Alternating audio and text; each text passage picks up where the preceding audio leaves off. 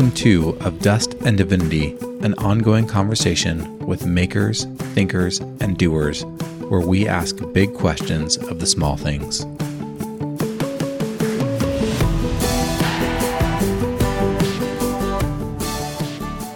you know when we when we have these bigger conversations or when we question identity making beliefs then we're not just questioning theology. We're not just questioning ideas or you know we're not just talking about things out there. We're talking about very personal things. We're, we're talking about the foundations that we've based our identities off of or, or who we are. And so we're not just talking about issues. We're talking about ourselves.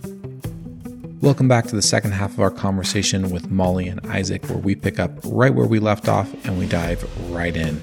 Enjoy the ride. The truth of ourselves, the truth of me or of who I am. Um, I am someone who who loves um, navel gazing. I love doing the internal work. Um, I love peeling apart every thought and every emotion, and there are so so many emotions. Well, I guess I should tell you where I'm at now, and where I'm at now is yeah, coming out of a very interesting time of um, quarantine. Um, who knows if this is actually going to end? But it feels like uh, there's there's been some sort of an arc at this point, which I'm on the other side of, and I was, yeah, I after doing so much work, I thought I was in a stronger place. I want to say, and the um, the time it took me to really process and understand what I how I was feeling and how I was doing through quarantine really really surprised me. I think, and so it, it, it's it's interesting, yeah, that that's kind of how it all happened. But um, today I find myself, yeah, in my mid thirties, and so um, so deeply at peace. Um, if there's anything I would I would say is, as I find I find so much peace in in myself um, and in my presence in the world, and that's not always been that's not always been the case. Um, there's just a real sense of equilibrium that I currently have um, that was not there uh, before. Um, so where I came from, as I said, I grew up overseas, um, and as a third culture kid, um, so someone who f- feels a, a connection with either their parents' passport culture or the culture they grow up in, and, and somehow we exist in this nebulous third space. That's that's kind of really how I felt for a really long time, sort of untethered from from either end of things and sort of floating about.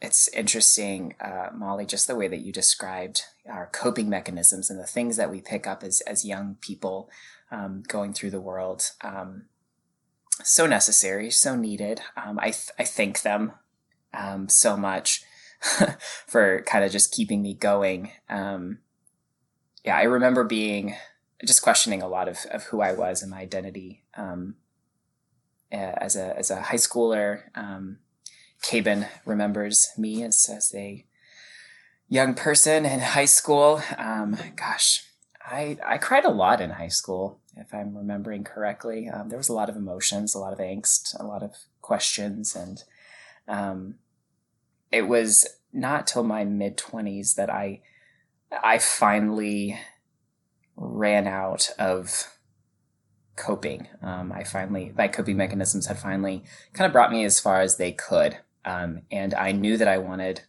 a, a deeper peace. I knew that I wanted um, a, a, something stronger, something um, to be more rooted, um, to yeah, to find more peace. I think, um, and so that's kind of when I had to start uh, facing the music a little bit when it came to a lot of things. But um, uh, therapy was was was awesome. I I spent nine months um, riding my bicycle from work in downtown Baltimore, like five miles in one direction to kind of like this the outskirts of this, city, and sitting on a therapist's couch and, and processing a lot of stuff and biking back. And I would always, especially biking back from therapy, my brain would be so full of thoughts and processing and emotions. And biking downtown Baltimore is a little bit crazy to begin with, but if you're not paying attention, um, you'll run into so many things. And I ran into so many things moving vehicles, parked vehicles, sides of buses. uh, just just processing so much, and it was just so wonderful to, to to be given the opportunity to sit down and just kind of unravel my childhood and unravel the things that were so um, unseen to me yet yet moving in and through me and and, and making um, and pushing me to to make decisions. Um, and um, yeah so wrapped up in that obviously just a, a continued uh, journey through faith and, and spirituality and just um, continuing to ask God so many questions and continuing to hear the resounding, just trust me, Isaac, trust the story, trust my story, um, of which you are a, a, beautiful part of. And um, so learning to walk with myself um, in grace has been, has been a true, uh, a lesson that I've had to learn um, as I've plumbed the depths for truth. Um, I just there's so much grace that's needed um, I for myself. Isaac, I love the visualization of you. I, I have this picture in my mind of I can just imagine riding a bike, riding my bike to therapy and having that alone time with my thoughts on the bike there, and then having like a, a session and just being alone with your thoughts on the way home on a bike and getting that fresh air and the physical activity and I mean that just sounds like that sounds like heaven to me. I love that.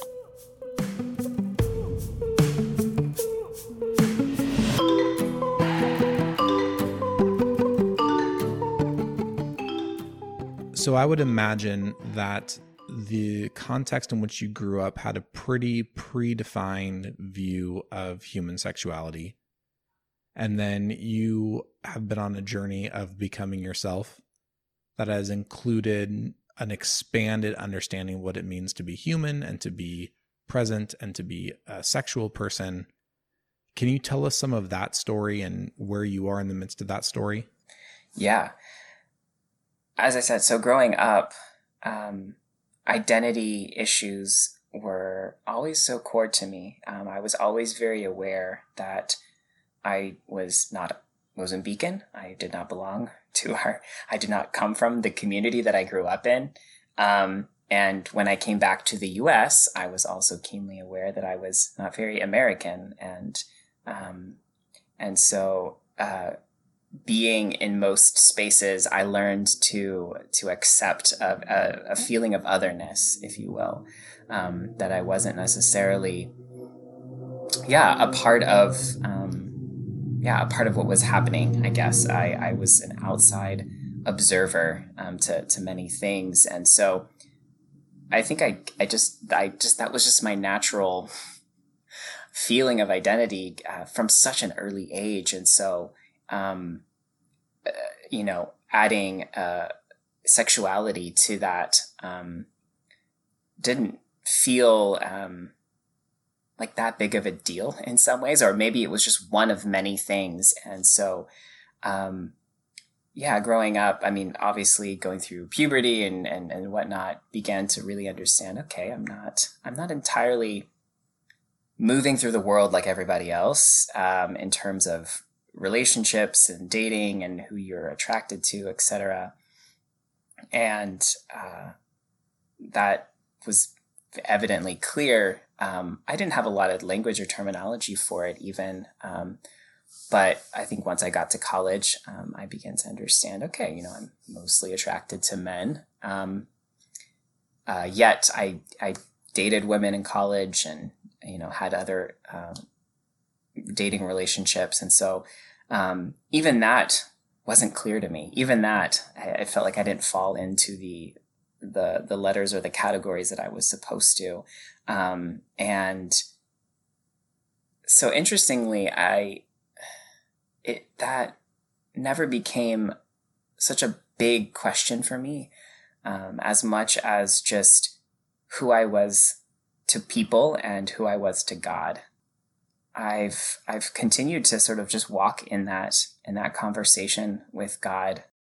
I've always wanted to be known. I've always wanted to be seen as an authentic person um, who is open and um, yeah willing to share um, what what has been given to me and so yeah my sexuality continues to be one of those things that i feel open to to share and um, but uh, it's complicated and yet at the same time I, I don't i never want to be just defined by that um, and I think my journey and the truth that I've heard from God has been that it, it doesn't define me necessarily, um, and that I am free to to choose what I I am free to choose in in what I do with that.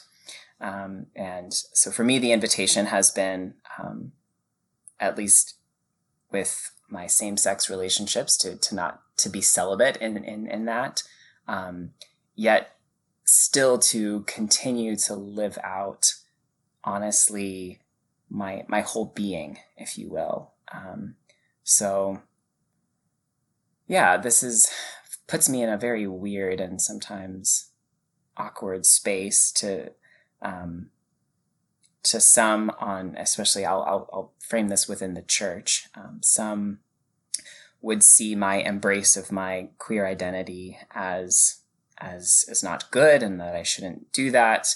Um, and then others on the more progressive side of the church would would see my my choice of celibacy as um, something to be sad or pitied that I'm not living into my full being or my full self. Um, as I said, yes, I find myself in a very sometimes lonely place, um, somewhere here in the middle.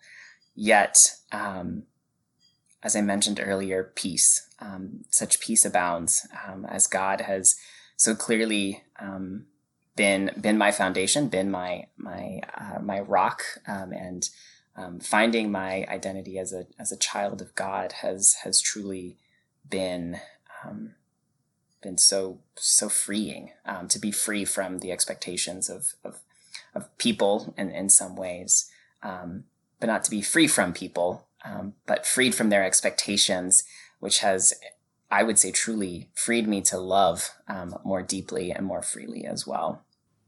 I love that you are able to define yourself in that way within a community that could potentially like reject you. I really think that that is so strong.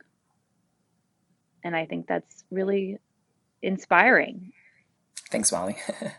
Yeah, yeah.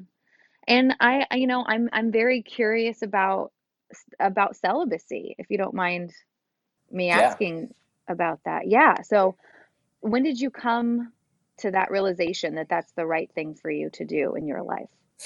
Yeah. Well, growing up, obviously, um, the the the the theology was always that you know homosexuality homosexuality is wrong.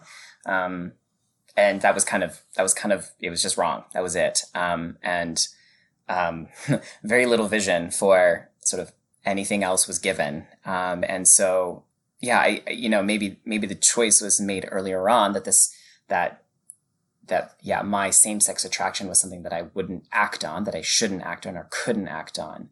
Um, but by gosh, by God's grace, um, there are so, so many people in my life that have always just continued to affirm me as a whole person, not just as a sexual person. And I, I, you know, I'll even give my parents credit for this of, of how they, they constantly pushed me toward, um, relationships and friendships and, um, and developing that, that side of who I was. Um, and so I think the process of, of, of choosing celibacy has been, yeah, has been one of just discovering that there is so much flourishing that can be that can be had in this world and that I am more than just obviously, you know, who I am attracted to, or I'm more than who I just decide, you know, that um and it's an interesting choice, but it has to be within community. It has to be done with um uh a lot of truth and a lot of honesty. And uh, there is obviously lament in there as well.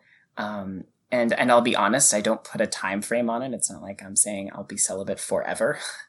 Yeah. Um, and that's an important part as well. Um, but just to to say that, yeah, that for now, this is um, this is what I think I'm being called to do, um, and yeah, harsh honesty. I love it. It's just you're you're doing what's right for you, regardless of other people's opinions, and I think that's that's a wonderful place to be in life. Um, mm. Do you have a community of other like gay men in in the that belong to the Christian faith that are also celibate that you can kind of like, you know, relate to and and have support?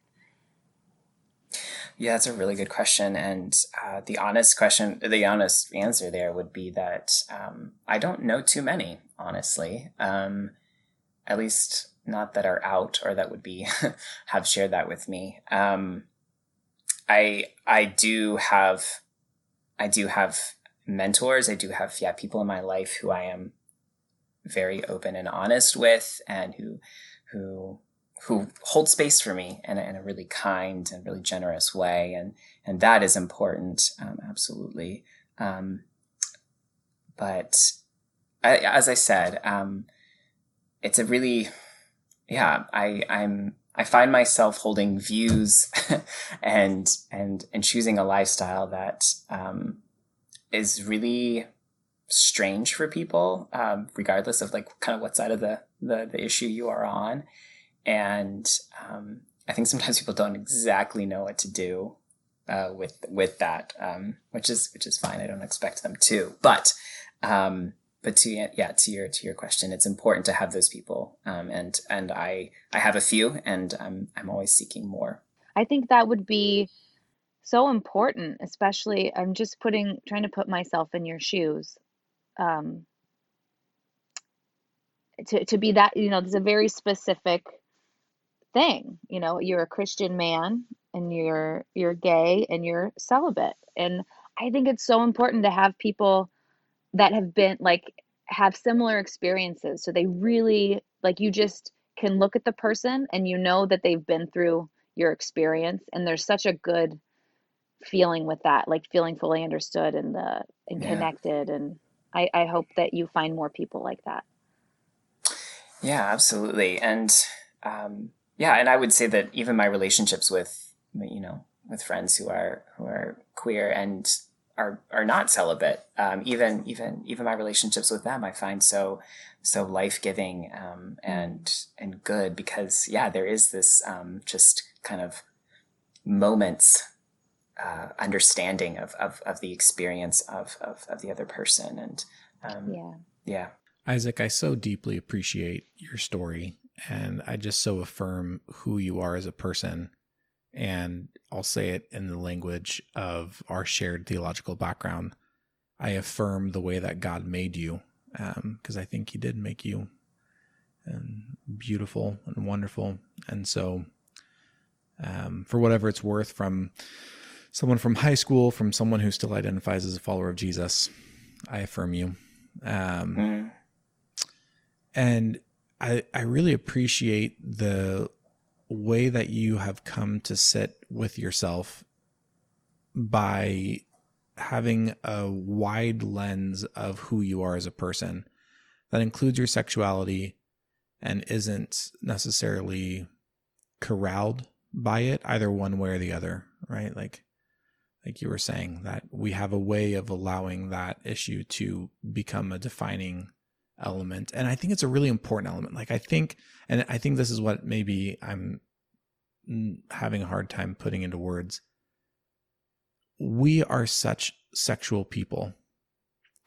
And so much of society doesn't have any space to have any kind of honesty about our sexuality whether that's cis or trans or straight or gay or whatever it is right? So when we think about gender identity or sexual identity there's just so little space in you know going to the grocery store or filling up gas or going to work or whatever it is to bring that part of ourselves into those spaces that when we do talk about it it can feel like this totalizing narrative because since it's ignored in all other spaces the one time you do talk about it it's like okay now this is just everything and i have to define my friends by it and i have to define my relationships by it and my self worth by it and everything else. And so I appreciate that you hold space for a view of yourself that is more totalizing, that's inclusive and broader. And and I I long to be I long to see a world come to be that does that in a lot of other spaces, in our religious spaces, in our educational spaces. Um, and I feel like you are someone that I can look to because I know you a little bit to say, like, okay, I can learn from Isaac about how I can hold that space for myself and for others as well. Um, and so I just, I really appreciate who you are. And, and cause you've obviously, you have had to do a lot of really hard, lonely work um, to be where you are. Well, thanks, Capen. That's really kind of you to say. Um, yeah, I yeah, I would agree with you in that. Yeah, you know, we are sexual beings, um, and but I, I I don't know. I think there's something, and I'll just maybe this is a cop out, but I'll I'll say that there's something so deeply mysterious about that, um, and it's it's something that I carry with me. Uh, into the grocery store or while I'm pumping gas or whatever. Um, and it, it, it, colors and it shapes and it frames um, so much. Um, and it's it's so much more than the physical act. I'll say that. Um, and and I think that's what I'm I'm happy to I, I really want to lean into and discover more of what that looks like and what that is. And um, because I think each of our each of us in our in our sexuality um, bring yeah bring something something to the world um, if you will. And so i i i want to bring that to the world. I want to bring how i see and experience things how i experience relationships how i am attracted all those things. Um, i want those yeah, I want to bring those things to the world. I want to bring them to my faith. I want to reflect them because I am created in the image of God. And um, so um, I don't want to throw the baby out with the bathwater. I don't want, you know, even even in my choices.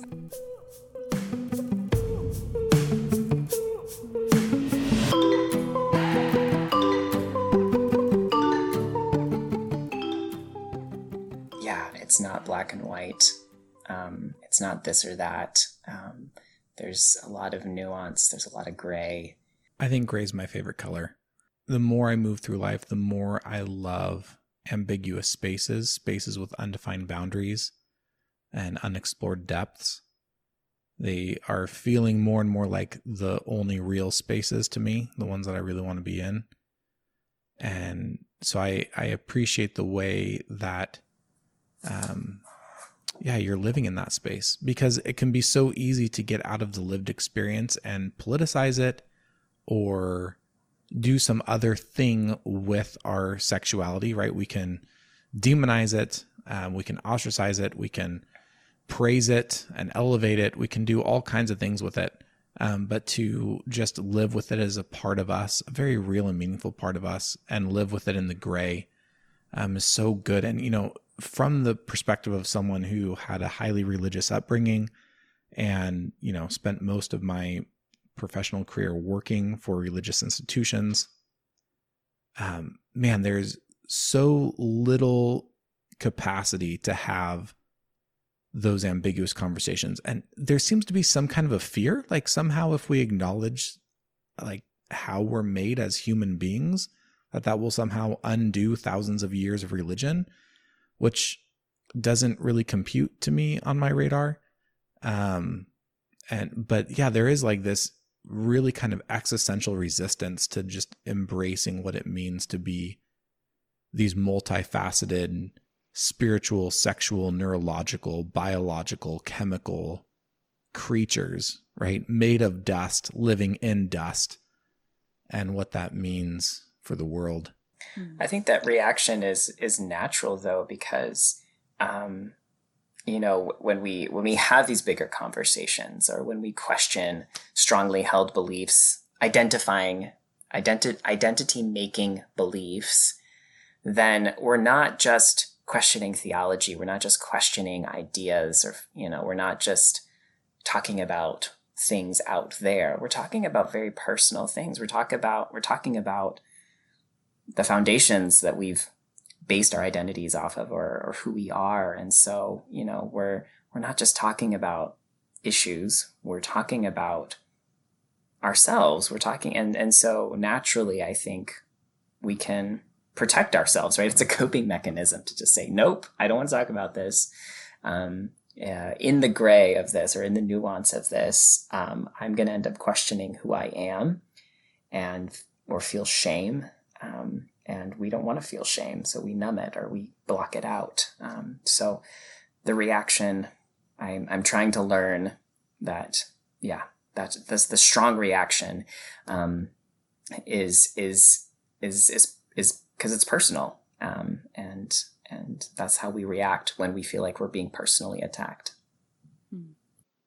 I got to say, growing up in the church, uh, in evangelical Christian church, which I went to church with Caben a little bit as a kid, I I gotta say, I love you too. I think I think you can really you really have a place in the Christian community where you can do so much good and hopefully help people like, open their minds and um, and and be more inclusive and loving. And i mean I, I, haven't been a part of the christian church in a very long time i gotta say. So i don't know how it is now but growing up i remember there were it was very black and white you know you're a man or you're a woman.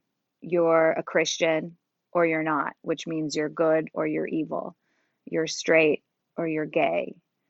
Um, and it didn't it didn't feel fluid. It didn't feel like people could really be themselves. You had to pick a box in a category and then put yourself in it and there's no room for growth or or like expanding. I feel like that was frowned upon and um, at least just in my personal experience with christianity. And that is something that as a woman really pushed me away from the religion, or I should say from the church, you know, because um, as a woman, you're also you, you're in the female category, which is I feel like there's a lot of restriction there. I don't feel like there's a lot of room to grow and expand and and also be accepted. Uh, and then I can't, you know, I mean, I, I this is on a totally different tangent, but I think that eventually everything is going to be very fluid. It's like sexuality won't be, people won't have so many labels, you know? And I think that, I think when we get to that place in society, I think that's going to be something beautiful. And I think if that can also exist in Christianity, I think that's also beautiful. Because I love the way you articulated it that you had to pick a box and then put yourself into it, and then expanding was frowned upon. And I have so deeply and personally experienced that in my own journey in a number of different areas. And I'm not convinced that this is where I'm going to end, but this is where I am right now in my processing is that I see it as a matter of control, right? It's so much easier to control in binaries, which is why we see our current leadership doing the things that they're doing. They're creating false binaries to help control a certain segment of the population. And the more gray it is, the less control it is, which, if we got into some really kind of meta theology, you could say, well, that is an even stronger argument for a belief in a God, but um, that there might be some other more superior being out there who actually can navigate the gray in a safe way that we humans utterly fail to because we lose control in the gray. And human institutions, which the church is run by humans, um, man, we love control. We love power. I mean, you just trace back any institutional relationship to society over any more than about 50 years, and it always capitulates to power and control. And and I used to really vilify that And maybe I'm beginning to emerge into a space where I'm a little bit more compassionate towards it and just recognize, like, well, of course we capitulate to power and control because we're human beings. Like the very act of being human means that when I'm given something to leverage over a group of people, it's going to happen. And I might do it altruistically for a really, really long time, but then there's still some other subtle ways that I'm unaware of where like my shadow self is creeping out and grabbing control and manipulating power to my advantage or doing these other things. And and so I'm I'm trying to build a capacity for compassion because I so naturally just become judgmental um, and critical of systems that prey upon power structures and binary dogmas are one of the oldest tricks in the book for power and control over populations. For me, when I see it, I can't unsee it kind of a thing. And so now I just see it everywhere. And it's like maddening to me because it just appears so false and flimsy. Like once you're like, well, but it doesn't have to be a binary. There could be a third way. Right, Isaac, you're a third culture kid and your path of sexuality has led you on this third path that isn't very commonly embraced. And there is at least a third way, if not a fourth and a fifth and an eighth and a 27th way in most things in life. But we lose control of them because we're such limited human beings. We can really only handle two things, right? Do I want cake or ice cream? Don't give me any more options. Um, I lose control of the situation. And, and then when it's not just my own personal control, but I'm making choices or asking other people to make choices and buy into something as a collective whole, we so quickly lose control because we're so limited in our own humanity. Um, and yet that's where the most life is had, right? In that space of mystery and wonder and ambiguity and exploration and just saying, you know what? I'm not afraid of what's around the next bend. And we're just going to kind of go. I don't even know if society could hold itself together if we all embrace that kind of ambiguity. um, but at the same time, I sure wish there was more space for it than there is right now. I don't know. I'm I'm very much in the middle of it.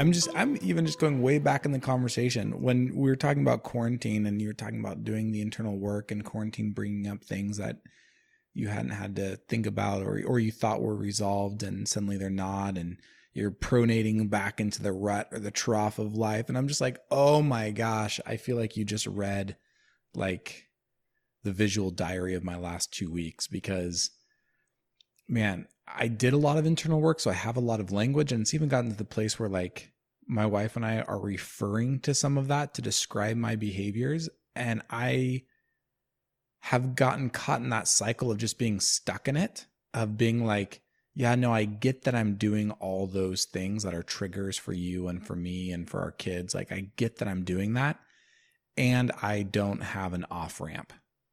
Like, I, you know, what? like I'm, I'm. Isn't that the most frustrating thing?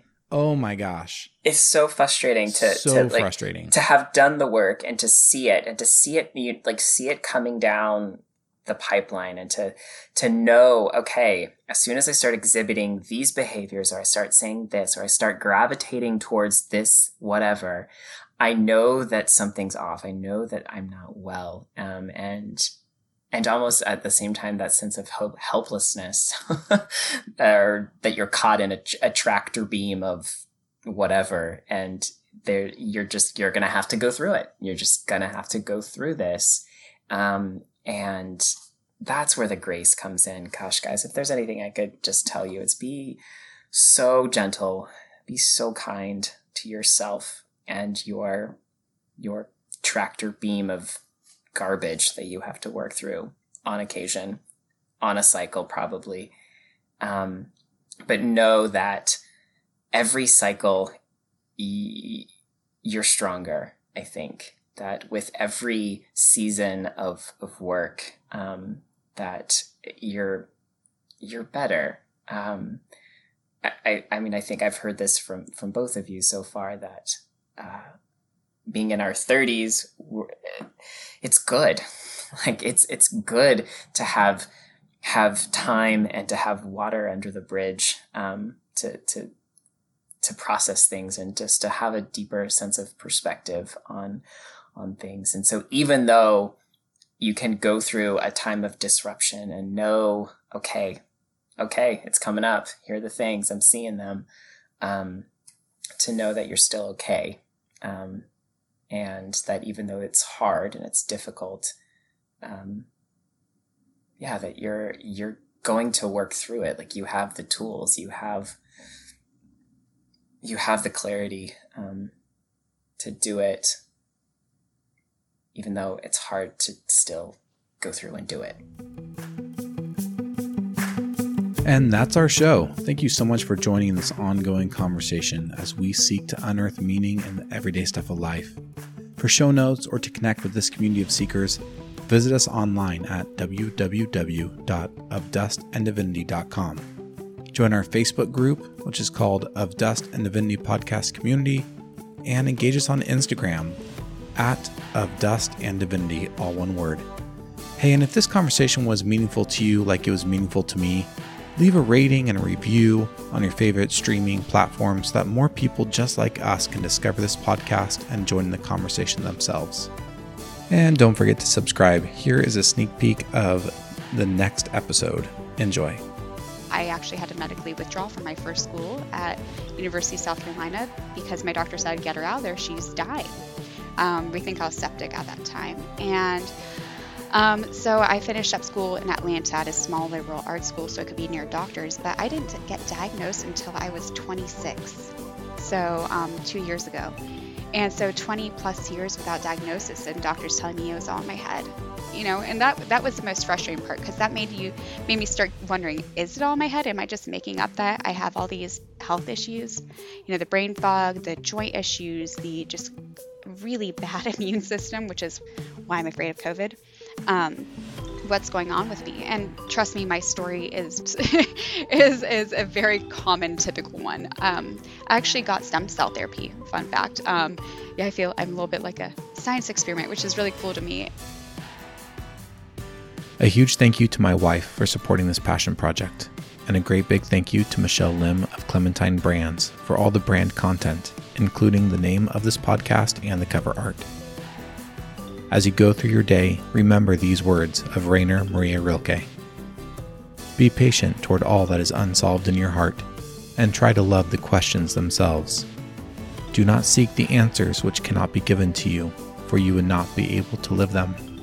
And the point is to live everything. Live the questions now.